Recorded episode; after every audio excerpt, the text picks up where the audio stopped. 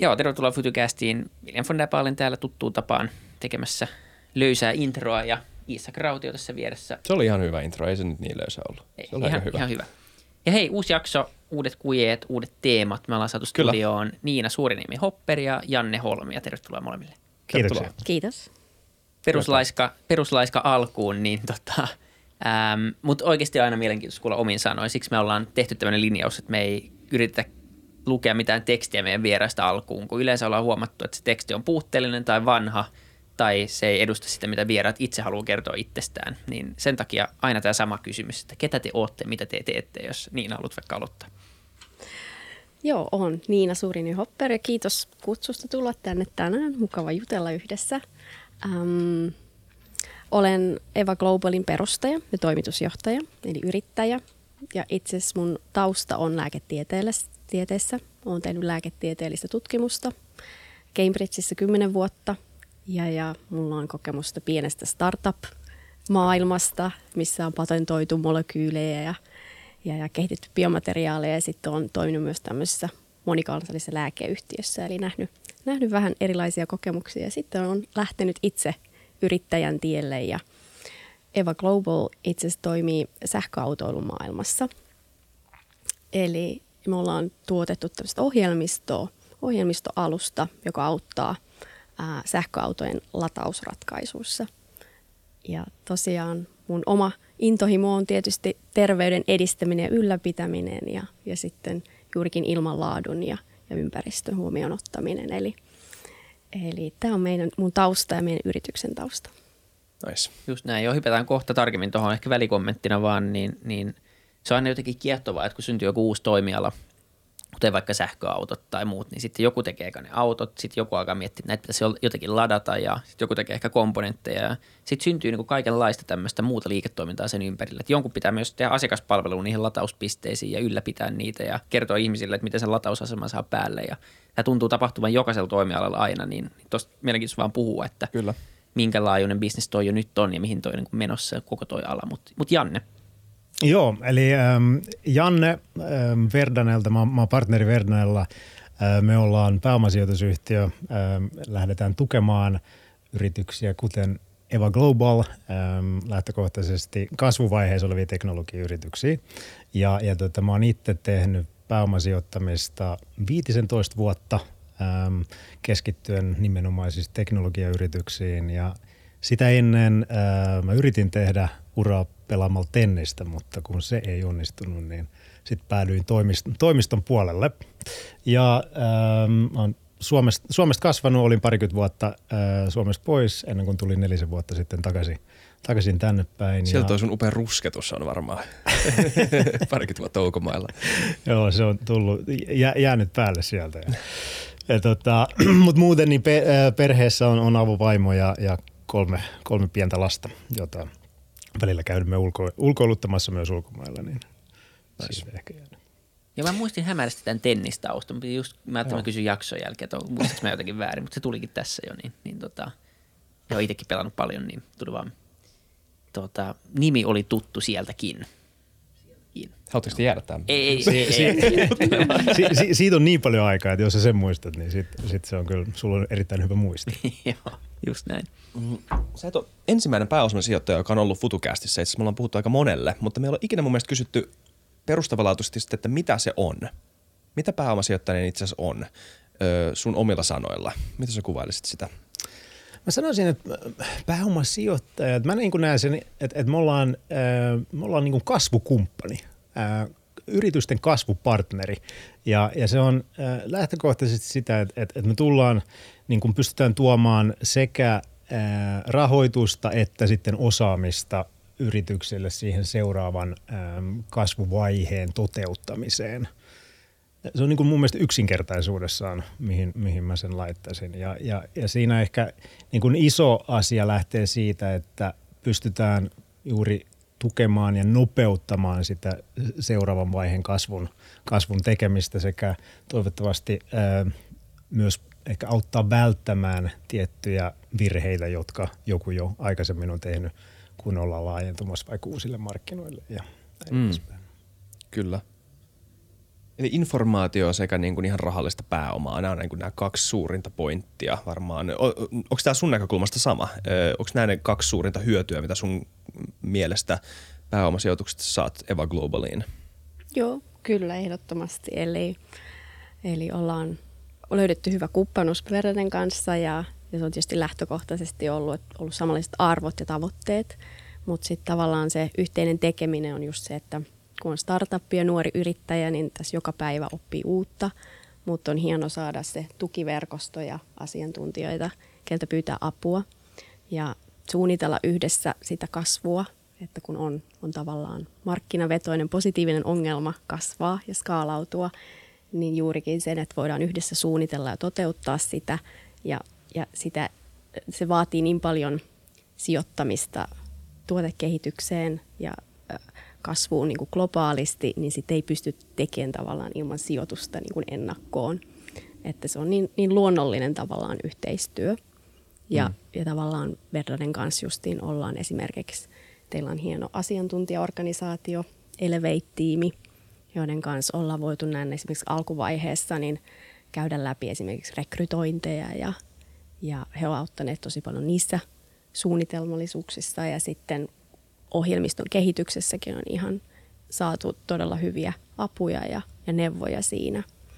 Ja sitten se verkottautuminen kokonaisuudessa on niin tärkeää, että voidaan hyötyä siitä tukijoukosta ja, ja sitten näin niin kuin saada myös tukea muilta portfolioyrityksiltä. Eli tavallaan oppia niistä jo kerran mm. tehdyistä menestystarinoista ja, ja sitten ettei tarvitsisi toistaa itse mitään helppoja virheitä, vaan tehdä paremmin eteenpäin ja sitten oppia niistä ihan omista virheistä sitten matkan varrella. Ja pää, niin kuin voi lisätä, että pääomasijoittamistahan on niin kuin monenlaista ja, ja, ja tota, mutta se niin kuin ehkä yhteinen nimittäjä usein on se, että, että, että niin kuin lähdetään hakemaan sitä kasvua ja ollaan tukena kasvun tekemisessä sekä sitten, että pääomasijoittaja yrittää tuoda juuri sen rahallisen niin kuin panoksen ja tuen lisäksi myös sen, niin kuin aktiivisuuden kautta ollaan niin kuin aktiivisena mukana kehittämässä ja tukemassa näitä, näitä yrityksiä. Et, et, et vaikka mun mielestä esimerkkinä Suomessakin niin – pääomasijoittajien omistamat kohdeyhtiöt niin on niin kuin keskimäärin kasvanut yhdeksän kertaa nopeammin kuin sanotaanko verrokkiyhtiöt, joissa pääomasijoittajat eivät ole mukana.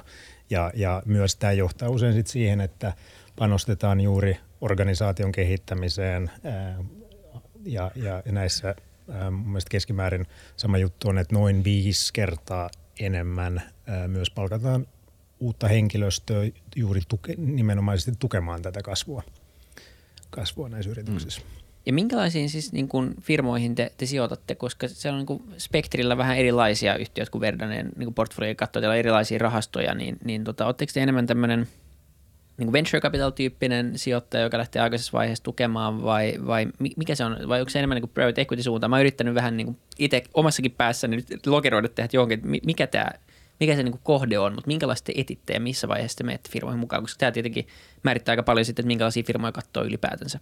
Joo, oikein hyvä, oikein hyvä kysymys ja, ja, ja tuossa ehkä tullaan juuri takaisin siihen, eli niin kuin pääomasijoittaminenkin on tullut vuosien aikana kehittynyt enemmän monimuotoiseksi ja meillä on erityyppisiä toimijoita. Niin kuin sä mainitsit tuossa, että on, on niin esimerkiksi perinteisesti ollut VC tai venture capital toimijat ja sitten ehkä enemmän buyout tai private equity toimijat. Ja me niin kuin näimme itsemme, että me, me, me tiputaan ehkä vähän siihen niin kuin välimaastoon siinä mielessä, että me ollaan niin sanottu growth-vaiheen, kasvuvaiheen ää, sijoittajia ja, ja siinä niin kuin tullaan, tullaan mukaan tyypillisesti siinä kohtaa, kuin ää, lähdetään skaalaamaan sitä, sitä yritystä. Eli tuote tai palvelu on jo olemassa, mutta sitten kun lähdetään kasvamaan uusille markkinoille, niin, niin siinä, siinä kohtaa tyypillisesti me, me lähdemme mukaan. Ja mehän tehdään niin kuin suhteellisen isolla mm, tai sanotaan isommalla skaalalla ää, sijoituksia, että me voidaan sijoittaa noin, noin 10 miljoonasta eurosta 150 miljoonaan euroon per kohdeyhtiö. Ää, ja, mutta se, mikä on niin yhteinen nimittäjä, on aina, että nämä on teknologiavetoisia kasvuyrityksiä. Ja, ja se, mitä mainitsit tuossa myös niin kuin, ä, aiemmin siitä, että, että, että me ollaan juuri tämän vuoden alussa myös lanseerattu tämmöinen vaikuttavuusrahasto, joka on, on, on Euroopan lanseerattaessa oli Euroopan suurin vaikuttavuusrahasto, eli siitä lähdemme nimenomaisesti tukemaan teknologiayrityksiä, joissa sitten itse liiketoimintamallissa on mukana ää, niin kuin selkeä ää, positiivinen vaikutus meidän, meidän yhteiskuntiin. Eli anteeksi välikysymys. Vaikuttavuus nimenomaan on tämän, tässä englanniksi sanottu tässä impact varmaan. Onko tämä sama asia siis? Just näin. Joo, just, just näin. Kyllä. Joo. Kyllä. Kyllä. Joo. Anteeksi siitä, että välillä menee sekaisin vastuullisuus, vastuullisuusrahasto ja vaikuttavuusrahasto, mutta, mutta tota, nimenomaan, eli, eli impact, impact-rahastosta on kyse. Kyllä. Selvä. Minkälainen siinä on 300 miljoonaa euroa ö, kiinni, eli todella valtava ö, rahasto. Mitä, mikä, mihin se perustuu? Sanoit, että vaikuttavuuteen, mutta miten, miten se niin kuin, ö, spesifimmin, mikä on sen NS-agenda? Joo, eli idea.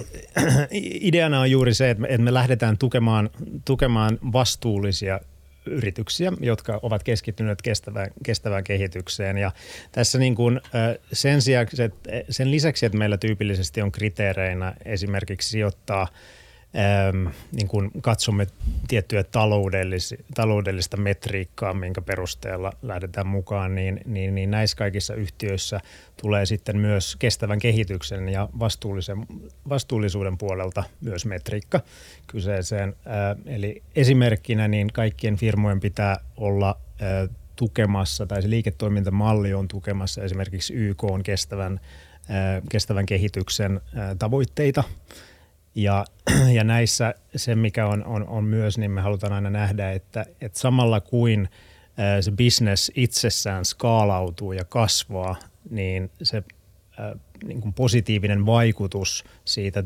liiketoiminnasta meidän yhteiskuntiin myös skaalautuu samassa määrin. Eli hyvänä esimerkkinä ehkä tässä juuri kyseisestä rahastosta ollaan lähdetty tukemaan esimerkiksi Niinan Eva Globally, joka juuri edes auttaa sitten meidän ää, niin kuin energia, energiasiirtymää isossa kuvassa. Just niin. Kyllä. Joo, puhutaan siitä lisää. Joo. Ähm, mainitsit, että teette, teette niin kuin ikään kuin ohjelmistoa tai softaa näille, näille latausasemille, näille toimijoille ja, ja tukea siihen, niin, niin tota, avataan sitä vähän tarkemmin. Mitä se tarkoittaa ja miten kautta olette ollut olemassa ja, ja tota, miten on mennyt? Joo, eli perustin yrityksen neljä vuotta sitten ja ihan tosiaan lähti semmoisesta omakohtaisesta kokemuksesta ja elämäntilanteesta tämä liiketoimintaidea. Eli aikaisemmin en tarvinnut autoa, ei tarvinnut liikkua, oli helppo pyöräillä ja suunnitella omaa elämää näin, mutta sitten kun tuli kaksi lasta, perhe kasvoi, niin tuli se tilanne, että täytyy ajatella autoa ja liikkumista niin kuin perheenä. Mutta sitten samalla myös huomasin, että on tosi, tosi paljon hyviä vaihtoehtoja, niin kuin yhteiskäyttöautoja ja muitakin ää, ympäristö- ja pienipäästöisempiä liikkumismuotoja.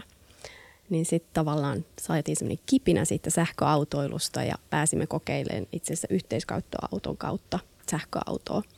Mutta siinä se kokemus juurikin on, että jos itsellä ei ole sitä omaa mahdollisuutta latauspisteeseen, niin, niin sitten jouduimme kokeilemaan kaikkea julkisia verkkoja ja, ja muita tapoja, että missä ladata, jos ei ole sitä omaa latauspistettä. Ja, ja sitten kokonaisuudessaan se on juurikin näin, että niin kuin mainitsit aluksi, että on uusi teknologia ja hienot uudet autot ja akut kehittyy ja, ja latauspisteet tulee käyttöön, mutta sitten ehkä joissain tilanteissa se käyttökokemus ei ollut niin hyvä – että oli hankaluuksia ja, ja tuli niitä pulmatilanteita, että täytyy miettiä sitä matkustamista ja että kuinka pitkälle pääsee ja, ja mitä karttaa käyttää, kun suunnittelee ja missä voisi ladata ja miten maksan, kun lataan ja, mm. ja kuinka kauan siinä kestää ja kuinka paljon se vaikka maksaakin sitten loppu, loppuviimein. Eli, Tämmöistä siis ei ollut ennen, se oli vaan, että töpseli autoon ja ei Kutako? ollut ja sitten kun useasti julkiset latauspisteet on tietysti, että siellä ei ole henkilökuntaa. Mm. Eli siinä on parkkipaikan omistaja, missä se latauspiste on, on latauslaitteen valmistaja. Äm, siinä on ehkä joka, jotain softaa, joka, joka tuota, jolla tunnistaudutaan siihen. Energiayhtiö, joka myy energiaa, ää, mahdollisesti ostoskeskus vieressä, mutta kukaan ei tavallaan omistanut sitä – sitten, että jos on ongelmatilanne, niin kuka pystyisi auttamaan parhaiten. sitten sitä loppukäyttäjää. Niin tähän me niin kuin tavallaan nähtiin se mahdollisuus, että jos kaikilla näillä äm, alan toimijoilla on vaikeuksia tuottaa siitä hyvää kokemusta ja parantaa sitä latauspisteen käyttöastetta, niin, niin siinä on ensinnäkin paljon asiakkaita tulevaisuudessa. Ja sitten koin itse, että jokainenhan me kerran ollaan ensikäyttäjä, että jokaisella tulee se ensimmäiset kysymykset, että miten lataan ja joudunko nyt ähm, lataan joku applikaation, että tämä onnistuu. Ja, ja miettiin sitä ihan uudella tavalla, sitä liikkumista – ja kun se vertailukohta kuitenkin aina on autoilussa sitten ne vanhat polttomoottoriautot ja se tankkauskokemus, niin sitten se ei olekaan ihan samanlainen, niin siinä on hyvä tukea käyttäjiä sen uuden teknologian niin kuin haltuunotossa. Kyllä, ehdottomasti. Muistatko, nyt en uskalta jo sanoa, muistatko, kun me saatiin, se oli podcastin alku, ihan alkuvuosina, niin tämä ei ole tuleva sponssi, tai jos on, niin pyydetään anteeksi etukäteen, mutta me saatiin Bemarilta se pikku, Joo. pikku i, i3-auto lainaan. viikoksi. Ja siellä pystyi ajaa ehkä joku 30 kilsaa tai jotain. Ja tota, sit, se jäi mulle yöksi. Mun piti keksiä, että mis, niinku, miten tää ladataan tämä homma. Se oli käytetty jossain, tehtiin joku jakso sen auton sisällä. Me piti näyttää, miten hiljainen se on ja näin. Se tuli ihan hyvä. Ihan fine, se oli hauska. Ja tota, sitten mä menin Kulosaaren metroasemalle, että miten tämä niinku homma toimii. Ja sitten mä sain sen jotenkin kiinni sit siihen. Just tämä oli tämä kokemus, että pitää ladata joku appi ja sitten pitää laittaa joku koodi. Ja nyt tämä kaikki tuntuu aika helpolta, kun se on tehnyt monta kertaa, mutta silloin se oli vähän hämmentävää. Ja sitten mä laitoin sen sinne ja sitten se latasi, jossa niinku, ne ei ollut hirveän tehokkaita siinä vaiheessa vielä. Niin sitten mä katsoin, että tässä menee niinku viisi tuntia, että mä pääsen 30 kilsaa, mä saan tankin täyteen tässä. Se on mitään järkeä. Mm. Me jätettiin se siihen, siihen se auto. Mutta tota, se ei mennyt ihan putkeen silloin, mutta onhan se latausinfra ja kaikki siitä kehittynyt. Mutta se idea on nimenomaan auttaa näitä käyttäjiä käyttämään näitä niin kuin, laitteita ja sitten jos on ongelmatilanne, niin onko se siis ihan perus, niin kuin, voi soittaa jonnekin niin kuin asiakaspalveluun ja ja, ja pyytää apua ja sitten teillä on joku palvelusopimus näiden, näiden eri tahojen kanssa ja, ja se on oikeastaan se, mikä se tuote kaikissa yksinkertaisuudessaan on. Mm, kyllä. Joo. Ja sitten se koko alusta tavallaan, Just eli niin. se ohjelmisto, joka palvelee sitten kaikkia tämän alan yrityksiä, eli kaikki tehdään yhteisen asian energiasiirtymän eteen töitä ja yritetään tukea sähköautoiluun niin kuin, ää, käyttöönottoa.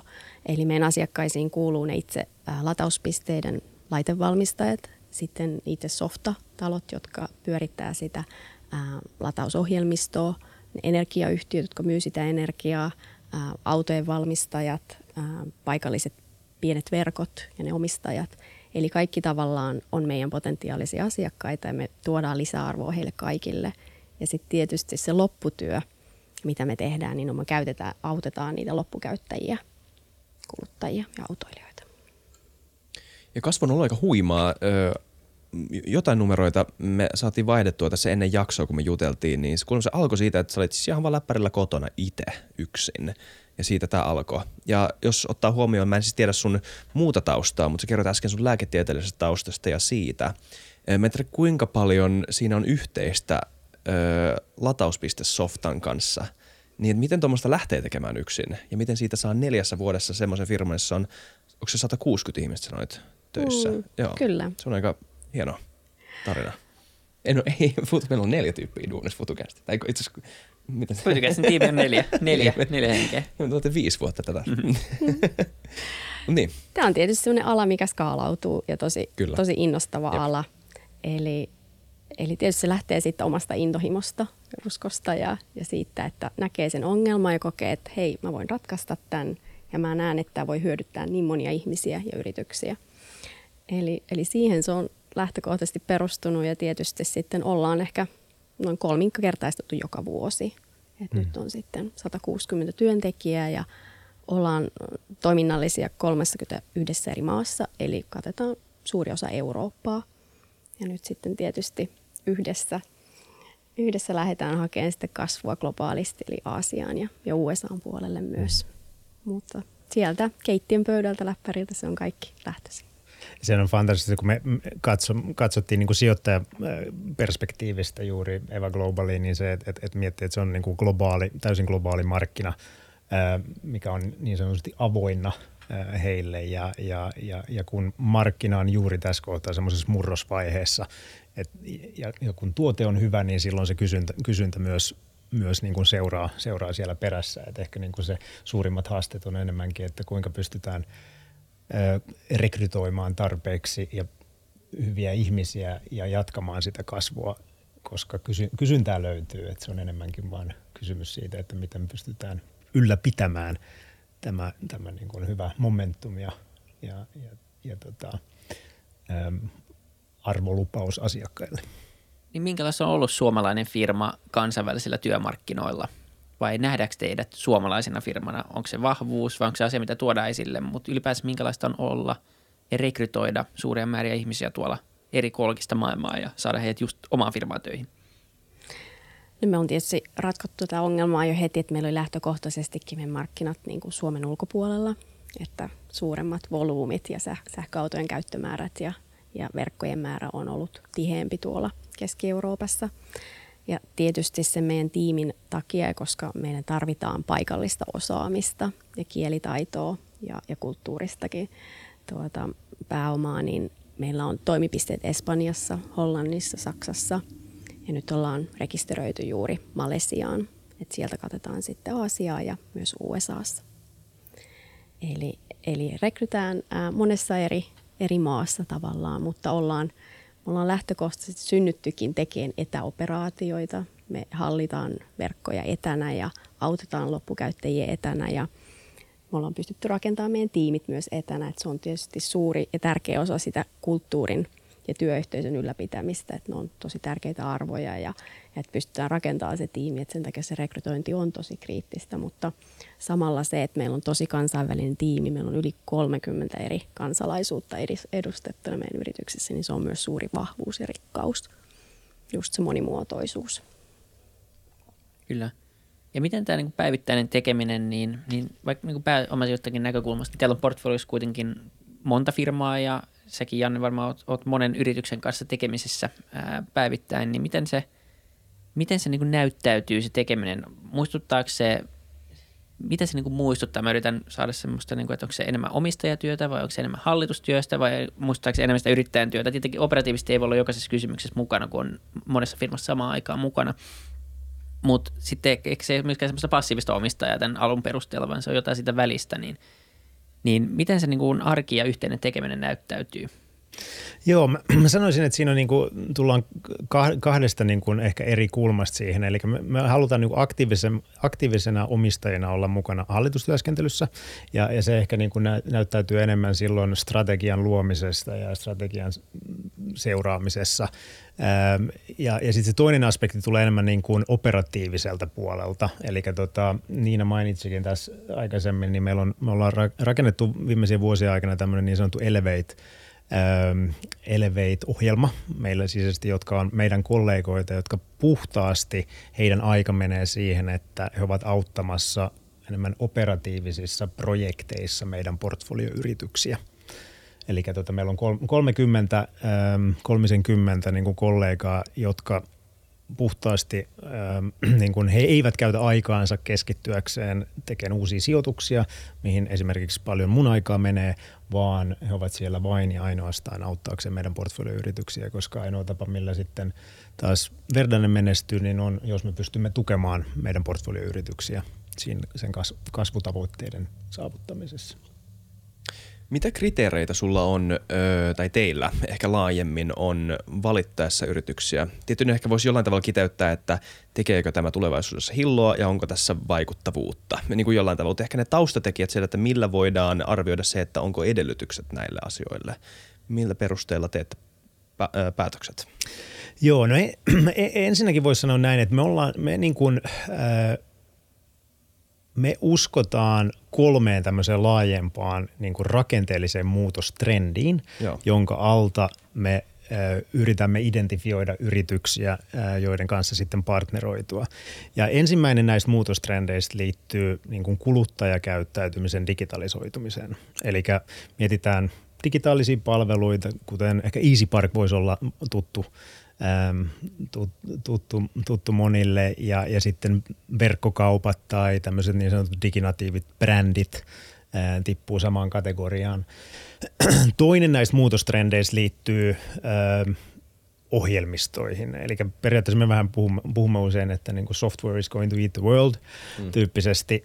ja, ja, ja tota sillä puolella niin, niin, niin tota me sijoitetaan paljon sitten ihan puhtaisiin sanotaanko tuote, tuotevetoisiin, ähm, tyypillisesti vertikaalisiin softa, softabisneksiin. Äh, ja sitten kolmas liittyy kestävään kehitykseen, äh, kestävät yhteiskunnat. Ja sen, sen alla niin kun, äh, on, on, on voisi sanoa, että kolme tämmöistä pääteemaa. On, on terveydenhuoltoteknologia, on, äh, on, on kiertotalous ja, ja sitten teknologiat, jotka edistävät äh, juuri energia, energiatransition tekemistä. Eli tässä muun muassa Eva, Eva, Eva tippuu hyvin juuri tähän kategoriaan.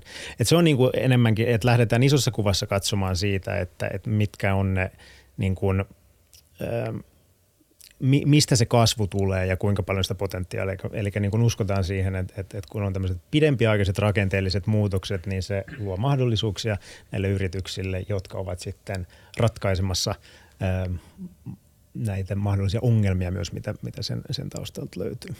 Nice.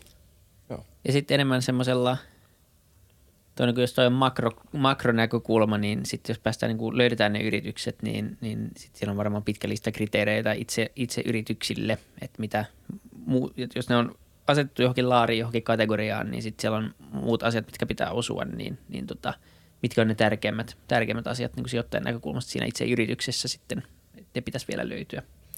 No, yksi, tärkeimmistä asioista liittyy siihen tiimiin ja, ja mm. yrityksen kulttuuriin nimenomaisesti. Eli, eli me niin kuin lähdetään siitä, että yrityshän ei ole mitään muuta kuin ne ihmiset, joita sen, sen alla on. Ja, ja näin ollen niin, niin, niin se yrityksen kulttuuri on eh, niin kuin, se on meille eh, ehkä yksi näistä tärkeimmistä tekijöistä, että se on, se on kunnossa. Toinen tullaan sitten siihen, että se palvelu tai tuote on ää, niin sanotusti skaalattavissa. Eli nähdään, että se pystytään niin kuin monistamaan myös uusille markkinoille. Eli me, me niin kuin tyypillisesti, voisi sanoa, että 98 prosenttia meidän, meidän niin kuin sijoituskohteista ja firmoista, minkä kanssa me partneroidutaan, niin lähtee siitä, että siellä lähdetään niin kuin kansainvälistymään uusille markkinoille – jolloin se tulee silloin eri, erittäin tärkeäksi. Ja sitten, sitten ehkä sen jälkeen niin katsotaan myös sitä, että kuinka uniikki se tuote tai palvelu on, eli kuinka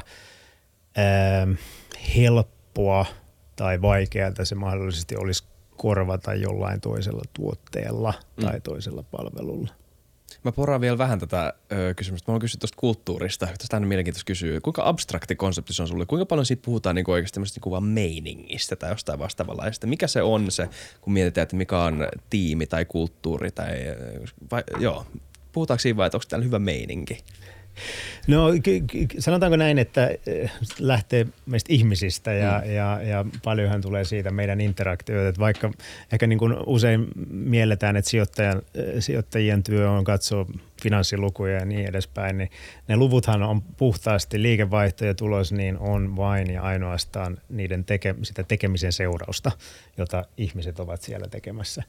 Ja, ja tota, näin ollen, niin, niin, niin ähm, sanotaanko ensimmäisen kerran vaikka Niina ja Donaldin kanssa, kun, kun tavattiin, niin se antaa meille ehkä sen ensimmäisen ymmärryksen ja käsityksen, että äh, et, et minkä tyyppinen kulttuuri firmassa voi olla. Ja, ja sitten siinä vaiheessa, kun me äh, tutustumme aina tarkemmin näihin yhtiöihin, niin silloin me myös tietenkin haluamme sitten keskustella laajemmin esim. Niinan ja Donaldin kollegoiden kanssa ja ymmärtää sitä kautta, että minkälainen se kulttuuri on. Ja, ja silloin me uskotaan paljon siihen, että jos ihmiset ovat tekemässä asioita, joissa ne viihtyvät ja, ja, ja se on, kokevat sen merkityksellisesti, niin silloin sieltä syntyy myös hyvä tulosta. Miten sitten toisesta näkökulmasta, niin kun yrittäjä valitsee sijoittajaa, niin, niin tota, siinä, siinä on ehkä vähän erilainen vaatimuslista, mutta mut miten, miten te päädyitte Vedonen kaltaiseen kumppaniin, koska teillä, teillä on hyvä, hyvät ö, ensimmäiset vuodet takana ja paljon potentiaalia, niin, niin tavallaan parhaat yritykset pystyy markkinoilta kuitenkin myös hakemaan kilpailevia sijoittajia ja, ja erilaisia tarjouksia, niin, niin tota, – siinä mielessä niin, niin moni yrittäjä pääsee ainakin nykymarkkinasta myös vähän ehkä enemmän kuin jopa aikaisemmin sitten valitsemaan myös omia sijoittajiaan.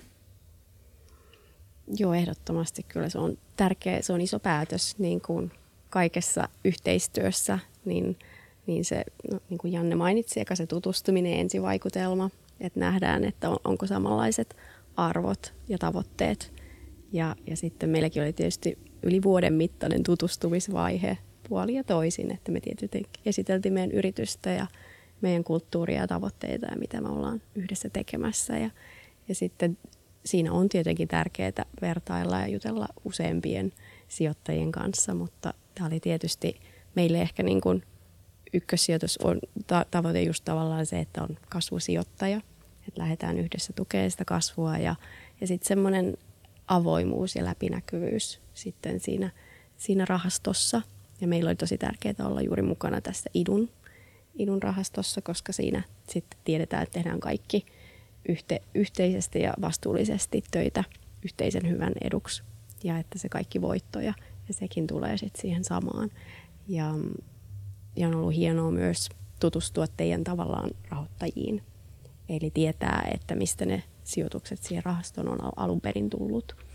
Ja on esimerkiksi tutustunut teillä tämmöisen ei-voittoa tavoittelevan esimerkiksi yliopistosijoittajan kanssa keskustellut ja esitellyt omaa yritystäni ja sitten nähnyt heidän näkökannan tähän, niin just se avoimuus ja läpinäkyvyys, että se on koko ajan meillä todella hyvä ja helppoa yhteistyötä.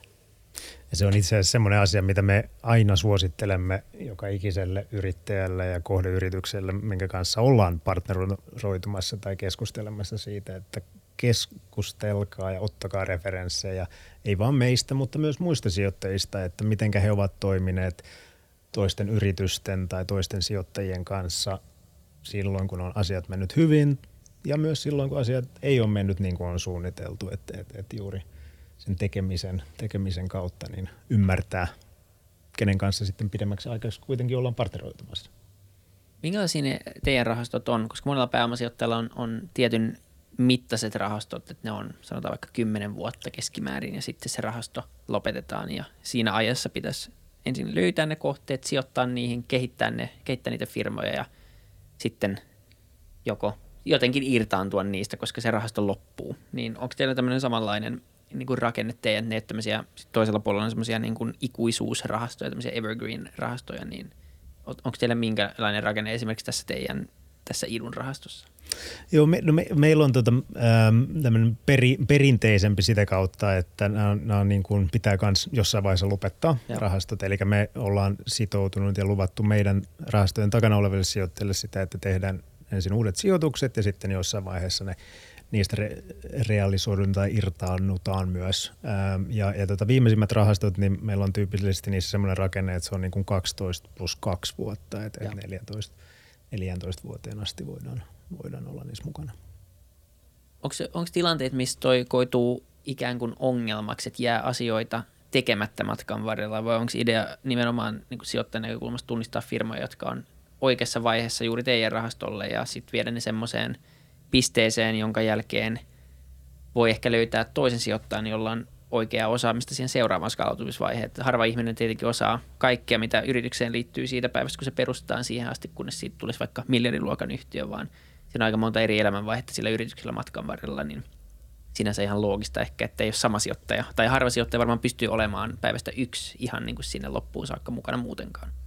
No just, just näin, eli firmoilla varmaan niin koetaan, että niillä on aina eri, niin kuin eri kasvuvaiheita ja, ja, ja tota, me ollaan niin kuin tyypillisesti juuri tullaan mukaan siihen sen skaalauksen, äh, skaalauksen tukemiseen, äh, mutta ei, ei meillä ole äh, tästä tullut mitään ongelmia aikaisemmin. Että voisi sanoa, että tyypillisemmin niin kun, me olemme mukana ehkä semmoinen neljästä seitsemään vuotta yrityksissä keskimäärin, mutta sitten meillä on myös firmoja, joissa ollaan oltu yli kymmenen vuotta mukana tukemassa sitä kasvua. Että, että sanotaanko näin, että knock on wood, mutta ei, ei ainakaan toistaiseksi ole osoittautunut ongelmaksi. Mitä sitten tavoitteiden asettaminen matkan varrelle, niiden tota, niissä pysyminen? Minkälainen tämä, itse asiassa molemmille varmaan kysymys. Miltä tämä näyttää teidän näkökulmasta? Tämä on varmaan myös aika paljon yhteistyöstä riippuva asia, tavoitteiden asettaminen. Niin voi vaikka olla tässä. Onko se vaikea kysymys?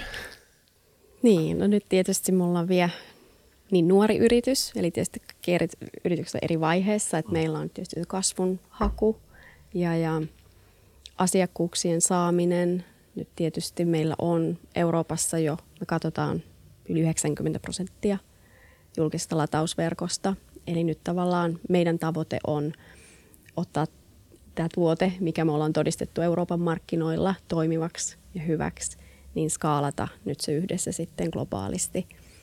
Ja tässä tietysti se on hienoa, että voidaan tehdä se yhdessä, koska on niin tärkeää luoda ne pohjat ja perustukset hyväksi ja, ja sitten skaalata yhdessä niin, ettei laatu kärsi.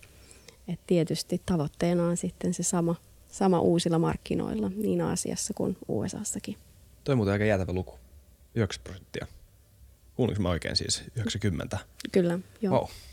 Siinä on löytynyt hyvä, hyvä rako Joo. ja olette ollut tarpeeksi nopeita Kyllä. kanssa. Mm, kyllä. No ensiliikkuja, tämmöinen etu, mutta se on juuri softassa ja siinä tekemisessä ja palvelualalla, niin se, että se on se meidän etu.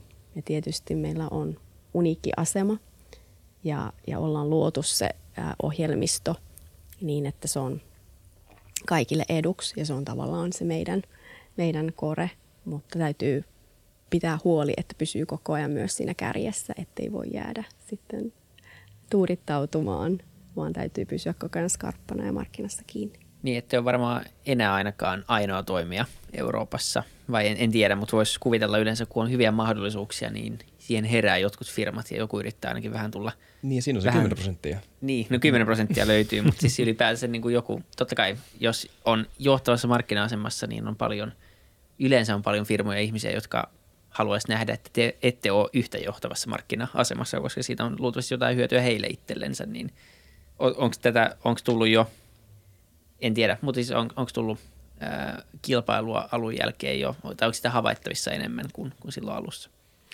No meillä niin kuin suurin kilpailija on tavallaan, että yritykset tekee tämän itse, mm. lähtee tuottamaan sitä itse ja kokeilemaan, mutta sitten käytännössä, jos haetaan skaalautuvuutta ja kasvetaan suuremmiksi, niin siinä vaiheessa yleensä viimeistään heistä tulee meidän partnerit, että me pystytään sitten auttamaan meidän asiakkaita kasvaa ja skaalautuu ihan uudella tavalla, että, että ollaan vielä todella hyvässä asemassa ja markkinajohtajina ja tavallaan se teknologia, mitä ollaan luotu, niin, niin sitä ei kukaan ole pystynyt toistamaan ja tavallaan tehty, tehdään itsemme niin kuin korvaamattomiksi meidän asiakkaille. Eli, eli se on tietysti osa strategiaa, että tullaan niin hyväksi ja tärkeäksi ää, asiakaskumppaniksi, että, että sitten ei sitten hevillä luovuta. Joku fiksun pitäisi joskus sanoa, että jos, jos ei ole markkinassa kilpailua tai sinne ei tule kilpailua, niin silloin markkinassa on jotain vikaa. Mm. Jos olisi outoa, jos tosi outo markkina sellainen. Kyllä. Kuulostaa- Se ei ole hyvä markkina jotenkin. Se ei ole tehokas. Ei, Se- kuluttajalle ainakaan. Just Niin. niin. Mutta tuosta vielä niin kuin, ehkä tavoitteiden asettamisesta, niin se on, se on eh, niin kuin, mikä me nähdään, että yksi semmoinen fundamentaalinen asia, että juuri kun lähdetään partneroitumaan mun kanssa, niin, niin ne pitää olla niin kuin siinä vaiheessa ennen kuin esimerkiksi sijoitusta tehdään, niin selkeä niin kuin yhteisymmärrys ja yhteisnäkemys sekä johdon että muiden omistajien kanssa siitä, että mihin firmaa ollaan kehittämässä ja mihin, mihin me ollaan menossa seuraavien vuosien aikana. Koska tota, jos ei sitä ole, niin, niin, niin silloin on hyvin suuri riski sitten, että ajaudutaan ö, käyttämään aikaa semmoisiin keskusteluihin ja asioihin, jotka sitten eivät taas tue sen niin kuin firman, itse firman ö, liiketoiminnan kehittämistä. Niin kyllä.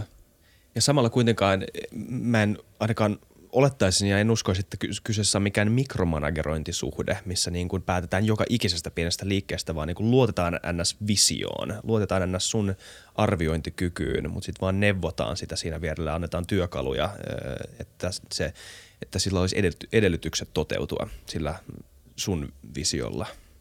Te nyökkäilette sille, että oli suurin piirtein oikein arvioitu. Ja ehkä juuri niin, että aina tilanteiden mukaan niin Niin. on yrityksen etu, että voidaan kysyä apua Mm. ja saada apua ja neuvoa. Että näin mä sen ainakin koen. Ja sitten tietysti vastuullisuudessa niissä tavoitteissa, niin jotkut asiathan on helppo mitata ja laittaa numeroita ja näin. Ja toiset asiat sitten taas ei ole joku vaikuttavuus ja impakti, että, Mm. että ne, on, ne on erilaisia asioita ja, ja niissä täytyy vaan pysyä yhdessä kiinni ja, ja pysyä siinä strategiassa. Ja kaikki, kaikki perustuu kommunikaatioon ja siihen avoimuuteen. Just näin. Ja siinä, siinä niin kuin yksi, yksi asia, mitä me aina mietimme paljon, että meidän niin kuin rooli on myös koittaa olla nopeuttamassa niitä päätöksentekosyklejä. Eli jos, jos tulee jotain, niin se ei ole asia, josta mietitään esimerkiksi seuraavan hallituksen kokoukseen ja tehdään se päätös, vaan sen takia niin kuin ollaan, ollaan aina siellä mm, niin kuin yhteydessä ja, ja, ja tota, linjat on auki niin sanotusti, että pystytään heti päättämään, jos Niinalla tai Donaldilla tulee, tulee esimerkiksi joku kriittinen juttu, mikä pitäisi ratkaista, tai mieluummin ratkaista nopeammin. Niin. Jep. Onko jotain tämmöistä tav- numerista tavoitetta, mitä te pystytte ja uskallatte paljastaa teidän tulevien vuosien, jos se on kerta tehty ne tavoitteet, että miten, miten iso, miten globaali tästä yrityksestä vielä tulee? Onko jotain semmoisia, saa olla hurjiakin visioita siitä, että mihin, missä te olette vaikka viiden vuoden päästä, jos kaikki menee täydellisesti? No ehkä tämä markkina on niin jännittävä ja, ja hyvä ala, eli tavallaan koko energiasiirtymä, sähköautoilun käyttöönotto – että tavallaan se, että me ollaan saavutettu nyt meidän ensimmäisellä tuotteella jo näin hyvä asema ja nyt voidaan kasvaa meidän kansainvälisten asiakkaiden kanssa, niin tämä on nyt tavallaan se ensimmäinen, ensimmäinen tavoite, mutta me tuotteistetaan ja luodaan uutta softaa ja uusia, uusia palveluita, niin, niin, niin tuota, se, se luo sitten ihan taas uudet mahdollisuudet ja uusilla markkinoilla, että tavallaan – siinä mielessä en pysty sanoa näin mitään suoraa numerista muuta kuin, että ala on todella kasvuvaiheessa. Mm. Joo, ei, se, ei, se, se, ei taida olla päätetty siitä, että jos on 30 maata niin, niin, ja 200 yhteensä, niin että siellä olisi 170 vielä jäljellä, niin kuinka, kuinka monen niistä mennään. Sanotaanko kasvuvara on? Kaikkialla, missä on sähköautoja. Ainakin teoriassa voi mennä. Miten näette ylipäätään, että se, se ala on menossa öö, niin kuin sähköautoilla? Sanottiinko me tässä jaksossa, sä sanoit, että, että niin kuin se on hauska, miten uusia aloja syntyy ja miten niiden alojen sisällä syntyy erilaisia erikoistumia. Ah, ja nyt talouden nopeassa murroksessa tätä näkyy ihan joka puolella. Ja tämä sähköautoala on tosi oleellinen ja siihen liittyy siis sekä isompi tämmöinen kattokategoria tai energiasiirtymä ö, ja sitten puhutaan autoista ja, ja niiden tota, tämmöisestä niin jonkunnäköistä paradigman muutoksesta sielläkin, silläkin alalla. Ö, niin miten, niin koko, koko tämä ala, miten te näette niin kuin isoja trendejä siinä sisällä ja mihin suuntaan se on menossa? Ja kans varmaan, että mihin Eva Global sujahtaa siihen kokonaisuuteen? No tietysti justiin ähm, ihmisten hyväksyntä ja käyttöönotto, se on se ensimmäinen, että, että ihmiset luottaa sähköautoiluun, siinä on se tulevaisuus, että – että ihmiset haluaa sen valita. Et suurimmalla osalla meistä on se päätös jo, että halutaan vähentää päästöjä ja tehdä ympäristölle hyvää. Ja nyt on hyvä tuote, niin on vaan se käyttöönotto. Sitten tietysti tarvitaan se infra siihen, jo tietysti valtiotasolla tuetaan ja luvet, rakennetaan lataus, latausverkostoa, mutta ehkä tämmöisenä yleisenä energiasiirtymänä myös on sitten tämmöinen omavaraisuus, mikä nyt on ehkä kaikessa pinnalla, että, että se ideaalikuvahan olisi sit vaikka, että olisi taloyhtiöiden ja kaikkien rakennusten katoilla aurinkopaneelit ja sitten voidaan tuottaa itsenäisesti sitä sähköä ja energiaa ja auton akkuhan on vain tapa varastoida sitä. Et sitten tulevaisuudessa esimerkiksi mä voin ladata mun auton kotona omilla aurinkopaneeleilla ja sitten kun ajan vaikka työpaikalle tai ostoskeskukseen, niin – dynaamisen hinnoittelun mukaan mä voisin myydä sitä energiaa sitten niistä mun akuista ja käyttää vaan sitten se, mitä itse tarvitsen, että se on sitä energiasiirtymää ja, ja tulevaisuutta. Ja tietenkin se, että päästään eroon ja pystytään vähentämään fossiilisten polttoaineen käyttöön, niin nämä on ne pääteemat. Hmm. Joo, kyllä mäkin näkisin sen sellainen, että, että, että jos mietitään niin kuin isossa kuvassa, niin eihän meillä ole mitään muut vaihtoehtoa vastata ilmastonmuutokseen kuin se, että me siirrymme – siirrymme uusiutuvien energialähteisiin. Ja, ja, ja, ja tota, mun mielestä tässä tulee semmoinen niin kuin oma flywheel-efekti myös sitä kautta, että tiedetään paljon ihmisiä, jotka eivät ole halunneet hankkia vaikka sähköautoa, koska se infra ei ole vielä tarpeeksi hyvä ja sitä kautta kun, kun infra paranee ja akkukapasiteetti paranee, niin me uskotaan siihen, että se tulee luomaan niin kuin enemmässä määrin sitä kysyntää ja, ja kasvua, kasvua sillä markkinoilla. Ja se on niin kuin – hienoa, että ei vaan juuri edistämässä tätä siirtymää sillä puolella. Niin tuntuu, että ihan viimeisen parin vuoden aikana on tapahtunut se iso, iso murros, että mun mielestä vielä muutamia vuosia sitten puhuttiin siitä jokseenkin semmoiseen, niin kuin, tai pohdittiin paljon sitä, että onko sähköautot oikeasti se vaihtoehto, että vai tuleeko sieltä jotain muuta mm. vetyä tai joku ihan uusi, uusi ratkaisu ja, ja oltiin aika skeptisiä vielä sen, sen suhteen. Nyt tuntuu, että mä en ole kyllä tavannut hirveän monta ihmistä viime viime aikoina, jotka, joka kyseenalaistaa tätä sähköauton murrosta, etteikö se olisi tulossa lyömässä aika isosti läpi ja, etteikö niin bensa- ja dieselautojen aika ala ole pikkuhiljaa ainakin niin Pohjoismaissa ja kehittyvillä markkinoilla niin suhteellisen ohi. Se on jännä kuitenkin, miten nopeasti semmoinen kriittinen massa on, on saavutettu ja Tesla ei mennyt konkurssiin ainakaan vielä monesta, monesta yrityksestä huolimatta ja on, on päässyt semmoisen kriittisen pisteen yli, että se alkaa olla kannattava ja jotenkin muut autonvalmistajat on nyt herännyt siihen, että ehkä ei se, se ei riitä, että tehdään vähäpäästöisempiä bensa-autoja kuin joku muu tekee. Niin kuin Joe Roganista voi olla monta mieltä, mutta hän on, hän on kerran hyvin yhdessä podcastissa, että, että hänen Teslansa saa niin kuin kaikki muut autot näyttämään tyhmiltä. Mm. Ja siinä vaiheessa niin kuin, tavallaan kuluttajapäätöksenäkin alkaa olla niin kuin, olettaen, että nämä infrat on kunnossa ja sä pystyt jossain Joo. lataamaan ja sitten pidemmän päälle kuitenkin se myös, että se hankintahinta tulee bensa-auton tasolle tai jopa sen alle. Niin sit, mm. sit, siinä vaiheessa, kun se on ideologista, pelkästään ideologista vastustaa sähköautoa, niin sitten me ollaan valmiita. Ja sinne ei näytä olevan ihan hirveän pitkä matka enää, tai siltä ainakin tuntuu. Mm. Että me mm. ollaan aika lähellä sitä pistettä, missä sun pitää oikeasti niin kuin rakastaa sitä bensan hajua, että sä haluat ostaa bensaa. Se on se, mm. se argumentti. Niin, kai siis on, anteeksi, nyt mä vastasin kysymykseen, vaikka minä on vieras, mutta siis se rahallinen on myös siinä, että niin kuin, kuinka me ollaan varaa ostaa niin, uusi nimenomaan. auto. Se on myös ehkä yksi pullonkaula vielä. Jep, ja mm, siis sen joo. pitää olla kunnossa.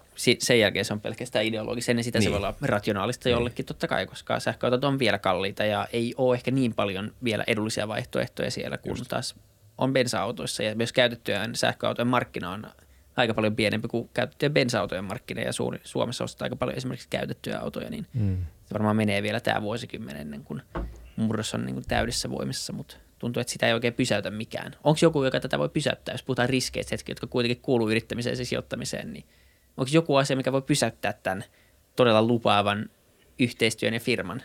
Mikä se voisi, mikä se voisi olla?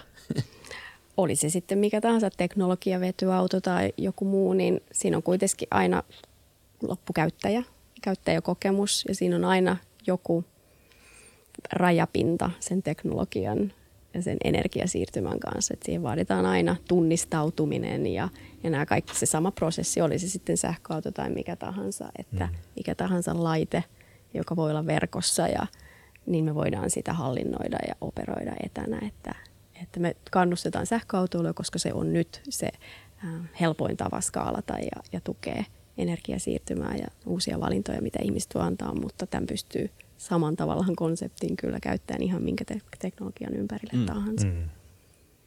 Ja se on, sanotaanko näin, että puhutaan kuitenkin niin isosta murroksesta ja isoista, isoista seikasta, että jos miettii että energiasiirtymä, se melkein johtaisi siihen, että meille ei tapahtuisi energiasiirtymää, ja siinä on hirveän vaikea niin kuin ehkä niin. itse, itse lähteä uskoon. Ja, ja juuri ehkä toi, mistä mainitsit niin kuin viimeisien vuosien aikana, että, että jos mietitään kuluttajakäyttäytymisessäkin, vaan se muutos, mikä on tapahtunut, ää, niin kuin kuinka se tietoisuus vastuullisuudesta ja kestävästä kehityksestä, kuinka se on tullut mukaan niin kuin enemmäs määrin kuluttajien – kuluttajien ostoskäyttäytymiseen, niin, niin onhan se hyvin nopeasti tapahtunut ja se on menossa vain niin kuin yhteen suuntaan. Et, Kyllä. Et, et tässä niin kuin esimerkkinä vaikka viitisen vuotta sitten niin, niin, niin katsottiin, että ihmiset kyselti, kysyttiin Euroopassa ihmisiltä, että oletko valmis ostamaan käytetyn, käytetyn puhelimen esimerkiksi, niin, niin, niin tämä oli alle 10 pinnaa, kun taas tänä päivänä se on yli 50 pinnaa jo. Että Jep. Kyllä. Niin ja se on, toi on jännä toi, että miten, miten riippuu ihan mitä toi kysymys paketoidaan. Eli siis eh, ihmiset ei välttämättä edelleenkään ostaisi käytettyä puhelinta, mutta sama ihminen, joka vastaa näin, voisi hyvin ostaa suopiin. Hmm. Että se ei ole niin sama asia jotenkin päässä. Tai että, että niin kuin äänestäisikö 80-luvulla amerikkalainen kaksi kertaa eronneen entisen Hollywood-leffastaran presidentiksi. Ei, mutta äänesti Reaganin presidentiksi. niin se on ihan sama asia samassa kategoriassa, mutta ihan jos se paketoidaan eri tavalla tai jos se niin materialisoituu jotenkin ihan erilaisena konseptina, niin se, voi, se, se, se on niin se ero, sanoisin noin. Tai mm. ainakin sitä voi verrata noin. Joo. Ei ollut mikään kysymys, tämä oli vaan havainto. Vähän bänteriä. Mutta joo, näin, näin se on ja, ja kyllä niin isot murrokset on käynnissä, niin, niin tota, ja, ja me ollaan aika paljon tehty viime aikoina jaksoja erilaisten niin yritysten ja, ja sijoittajien kanssa ja tuntuu, että kyllä kaikkien huulilla on tämä asia, että mm. se olisi niin tosi outoa nyt, jos joku sijoittaja tulisi tänne puhumaan ja sitten se puhuu siitä, että miten se ei sijoita vastuullisiin kohteisiin tai, tai tue tätä, tämmöisiä murroksia. Että se tuntuu, niin kuin, että sijoittajankin näkökulmasta niin parhaat sijoituskohteet ja mahdollisuudet löytyy täältä eikä, eikä niin kuin – ns-perinteisiltä aloilta. Totta kai on vielä paljon sijoittajia, jotka sijoittaa ehkä ei sijoita niin kuin ainakaan sille, että se on, se on joku bad driveri heille nämä vastuullisuuskysymykset, mutta jos katsoo monia rahastoja, niin, niin tuntuu kyllä, että tätä keskustelua käydään ja, ja sekin on massiivinen muutos. Ei sitä käyty tämmöistä keskustelua vielä. Se, se on niin kuin, tuntuu, että kaikki tämä on, on nyt saavuttanut semmoisen kriittisen momentumin ja, ja tämä on tästä voimistumassa aika kovaa vauhtia ja sitten aika saa näyttää, että miten paljon tuhoa me ehdittiin tässä saada aikaiseksi mm. tässä omassa niin kuin joutilastilassa tässä välissä ja, mm. ja, tota, ja näin, mutta mut se on hienoa kuitenkin nähdä, että aika paljon ratkaisuja syntyy koko ajan ja, ja myös sijoittajat yrittäjät on tunnistanut sen mahdollisuuden, koska ainakin itse uskon siihen, että sillä se muuttuu, eikä sillä, että joku poliitikko Pariisissa laittaa kynää paperiin tai muuta vastaavaa, että ne on semmoisia hyviä tukevia – tai siis raameja. auttaa aika paljon. Niin, auttaa, mutta niin. ne on niinku niitä raameja, jonka sisällä operoida. Mutta se, että niin. kyllä se konkreettinen muutos alkaa tapahtua, kun tekijät alkaa tekemään. Mm. Niin kuin jo, ainahan se menee kuitenkin loppupeleissä silleen. Joo, kyllä, kyllä toi on niinku sellainen, että, että, että me ollaan niinku mietitty sen Verdanen perspektiivistä usein tätä vähän sellainen, että, että jos me ollaan sijoitettu pitkän aikaa teknologiayrityksiin ja, ja teknologia ja digitalisoituma ehkä on ollut semmoinen niin kuin – pidempiaikainen trendi, joka on mennyt läpi eri toimialojen ja muuttanut joka ikistä toimialaa viimeisen parinkymmenen vuoden aikana ja pidempäänkin, niin, niin juuri kestävä kehitys ja vastuullisuus on, on samanlainen trendi, mikä tulee menemään läpi joka ikisen toimialan.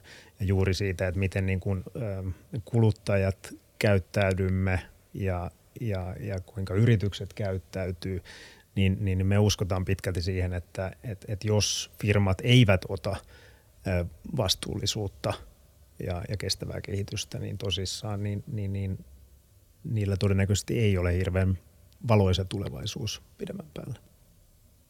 Siltä se vaikuttaa vahvasti, vaikuttaa. mikä on hyvä asia tietenkin meidän kaikkien kannalta. Että tota, saa nähdä, tämä kaikki päätyy. Mutta tosiaan niin kuin enemmän havaintona vaan, niin, niin tuntuu, että tämä on nyt huulilla ainakin tällä Suomi, Suomi-kuplassamme, niin tämä on ainakin tapetilla tosi vahvasti ja myös totta kai muuallakin. Mm. Kyllä.